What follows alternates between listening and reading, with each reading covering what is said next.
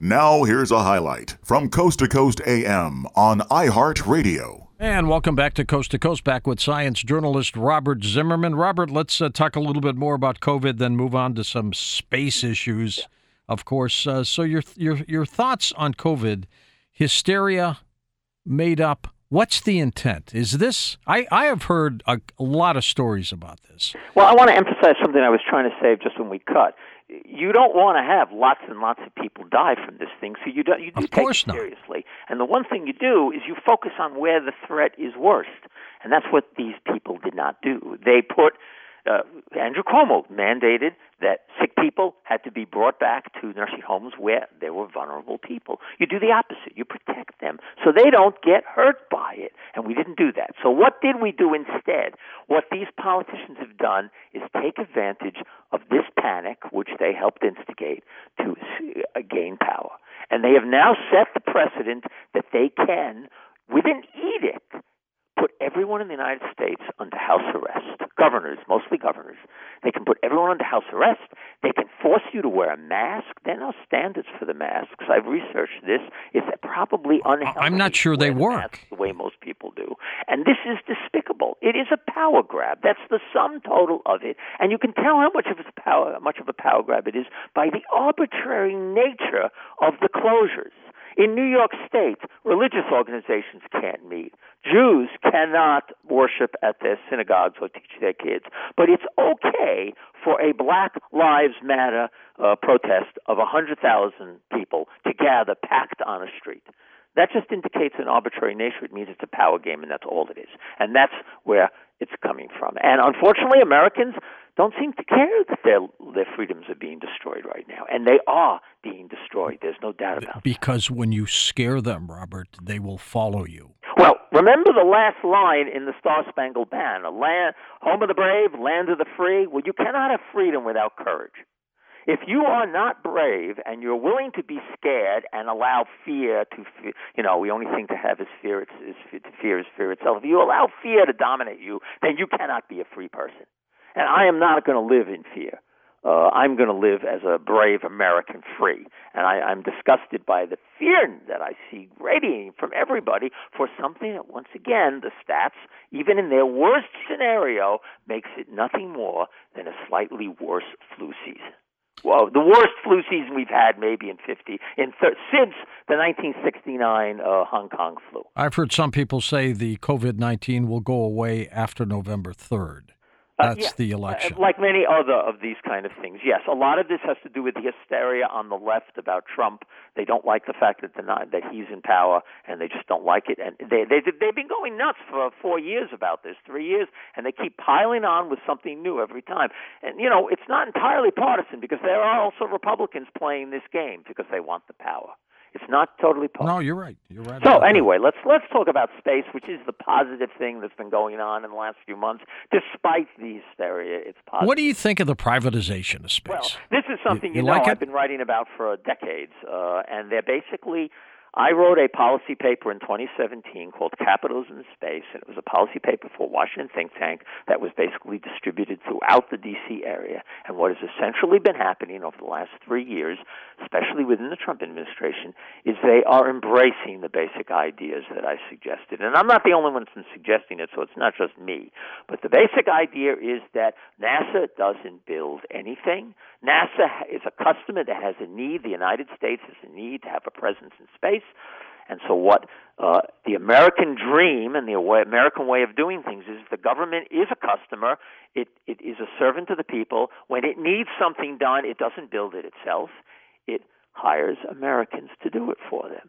You hire private companies, which will then own what they build and be able to sell it to others as a custom, as a product. And so the Trump administration has been steadily transitioning to that model. It is a transition that began with the Obama administration. This is not partisan. The Obama administration pushed hard for its 8 years to commercialize space, to take it out of NASA's hands, the construction of spacecraft. And that's why the Trump administration could accelerate it so well. And that's why, just a month or so ago, a private company launched a private Americanly built capsule on an American rocket from American soil to put two astronauts into space successfully, and they're still up there a month later. The capsule's doing great. And they built that capsule, the Dragon capsule from SpaceX. They built it for a tenth of what NASA has cost over the years, and in no time at all compared to what NASA. Right, and they probably used some of the ex-NASA employees to build it. No, absolutely not. Very little. Very few people. Well, where'd they get the brain power? People at SpaceX come out of NASA, and the reason is because NASA teaches bad lessons. If you worked at NASA, you don't think the way you need to think to work for a private company. You work slow, you work careful, you make a lot of models, you don't cut metal, you're conservative in terms of how you design things.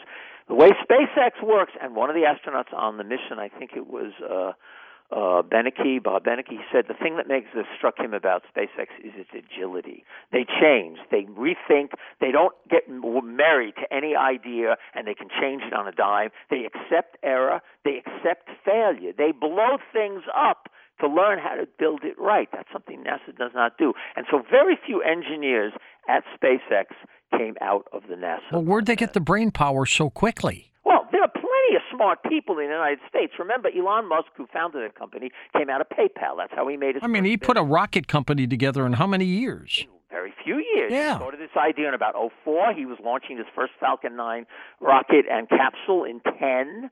In only a decade, the Falcon 9 rocket has gone from nothing to now the most used operational American rocket. It's bypassed the Atlas V. It's just the most recent launch.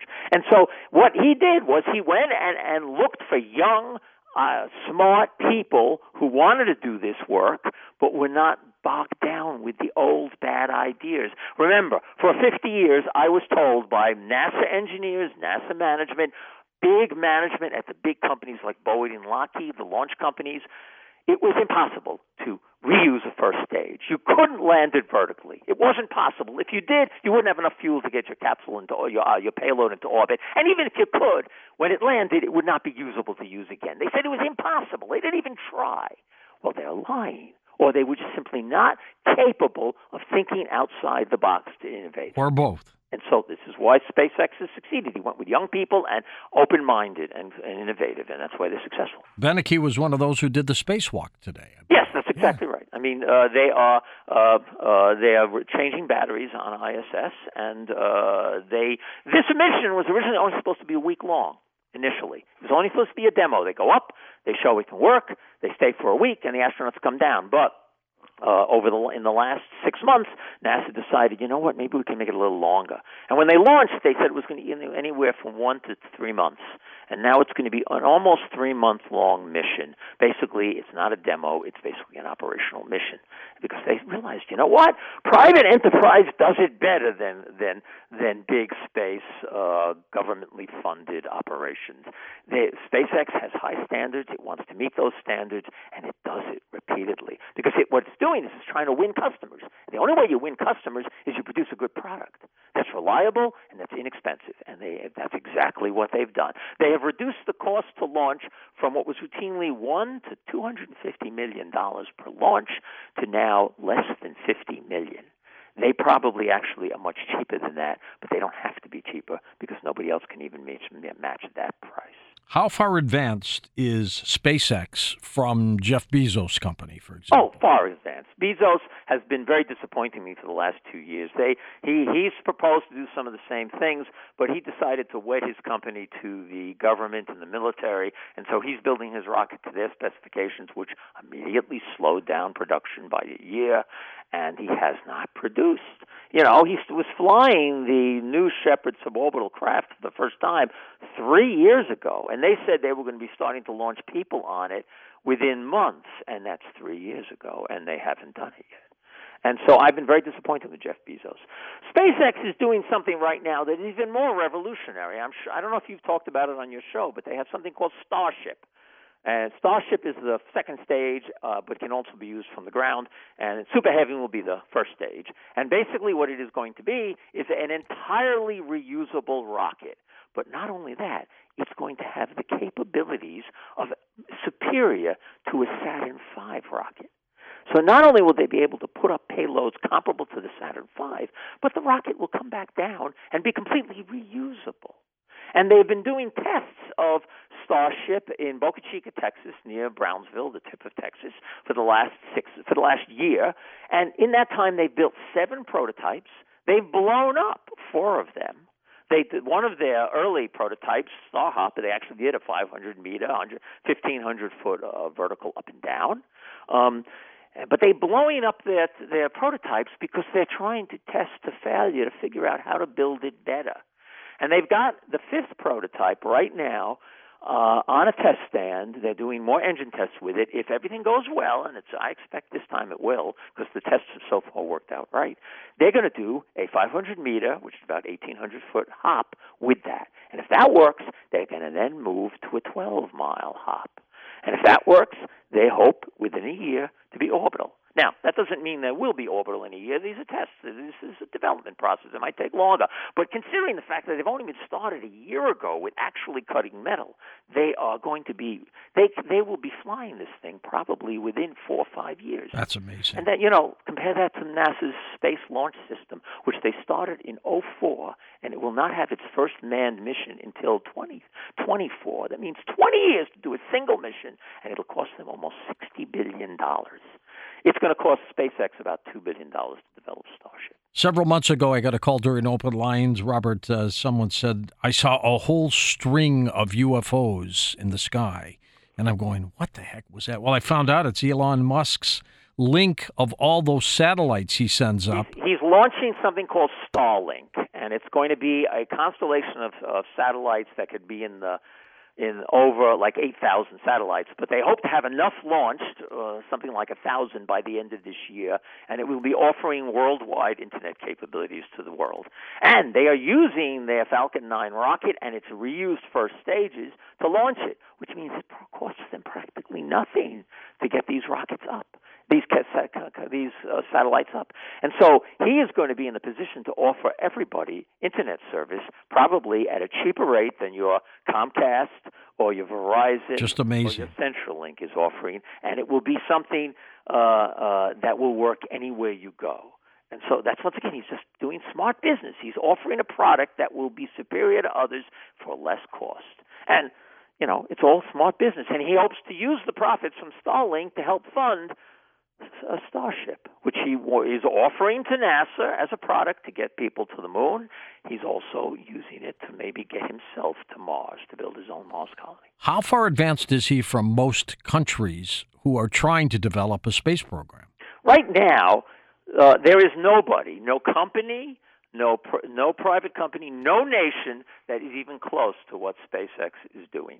I would say the closest country to what SpaceX is doing right now would be China, because China, first of all, China steals the ideas from us and then upgrades them. Right. And they've been very aggressive about doing that, stealing it, but then they do upgrade it. And so when they saw first stages being landed, they reverse engineer it, don't they? The grid fins, and they've been trying to control landings, and they're going to think about trying to get first stages to land vertically, and I'm sure some of it's been stolen from SpaceX.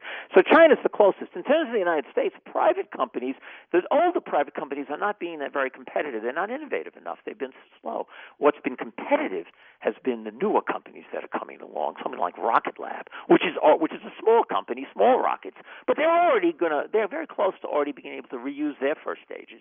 Very quickly, they adapted and are thinking about how to do it. And I had heard that Tesla Motors, which Elon Musk owns a lot of, has surpassed Toyota in terms of size. Can you believe that? I'm not as enthusiastic about Tesla as I am about SpaceX. There are certain issues there that are complicated. But he seems to succeed at everything he touches. Well, there was a great video I put on my website, Behind the Black, which, by the way, is celebrating its 10th anniversary. Well, happy anniversary, Robert. That's right. I'm having a fundraiser, in fact, this month asking donations to keep me going. But it is the 10th anniversary. I've been doing this for 10 years. Hard to believe. I've had almost 1,000 essays, 22,000 posts. But anyway, I posted this video where Elon Musk was interviewed, and what he said was that, this is a quote, if someone came to you to tell you that what you've designed is a bad design and I have a better idea, you would be insane not to listen. Exactly. And that's what makes him good. He's a good manager will listen.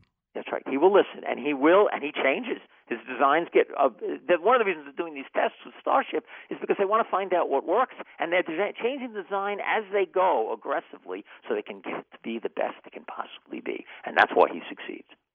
Good point. Since you've been doing this, and like you say, you've been doing it at least 10 years. Oh, well, I've been a writer for longer than that. Almost 30 years.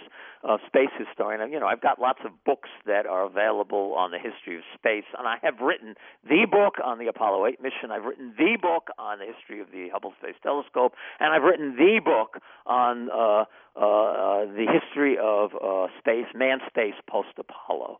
And those are all on my website. But, you know, 10 years ago, I decided I needed a website where no one could stop me. I could write whatever I wanted freely. Because I've been very frustrated over many years how editorial departments in magazines and among publishers repeatedly tried to make their opinions my opinions, and they would not allow me to speak my mind. And so I made my webpage, and so Behind the Black's been here for 10 years, and I get to say what I want. If I want to write an essay today, I write it, and it's published today. I don't have to go through an editorial process. It would be nice to have copy editors, but I don't have the money to afford that because I make typos all the time, and my readers are my copy editors. They tell me about typos, and I fix them. But I get to write what I want, and so for that reason, for the last decade, I've been doing this. And the website's growing exponentially. It really is. And the donations come in surprising how many. People don't have to give me any money, but they want to because they want to support what I'm doing. It's amazing that we are approaching this month 51 years since we first landed on the moon with a man. Yeah. 51 years. That's half a century. Half a century. And the fact it's a disgrace that it's half a century and we have not been back. And even more important. Why did we stop? Well, we stopped because we decided, and this is what I talked about at length in my book on the Apollo 8 mission that orbited the moon on Christmas Eve, Genesis Story of Apollo 8. We took the wrong lessons from the space race. We went into the space race, as Kennedy said, to prove that a free people could do it better. But we copied the Soviet Union by creating a program run by the government from on top. And then stopped. And we've been copying that model for the last 40 years, and it's only in the last decade that we're starting to abandon that model and allow, instead of a space program, a chaotic space industry of many different companies and people following their individual dreams with no government decision on how it should be operated. By having a government command control on top, nothing gets done. Listen to more Coast to Coast AM every weeknight at 1 a.m. Eastern and go to coasttocoastam.com for more.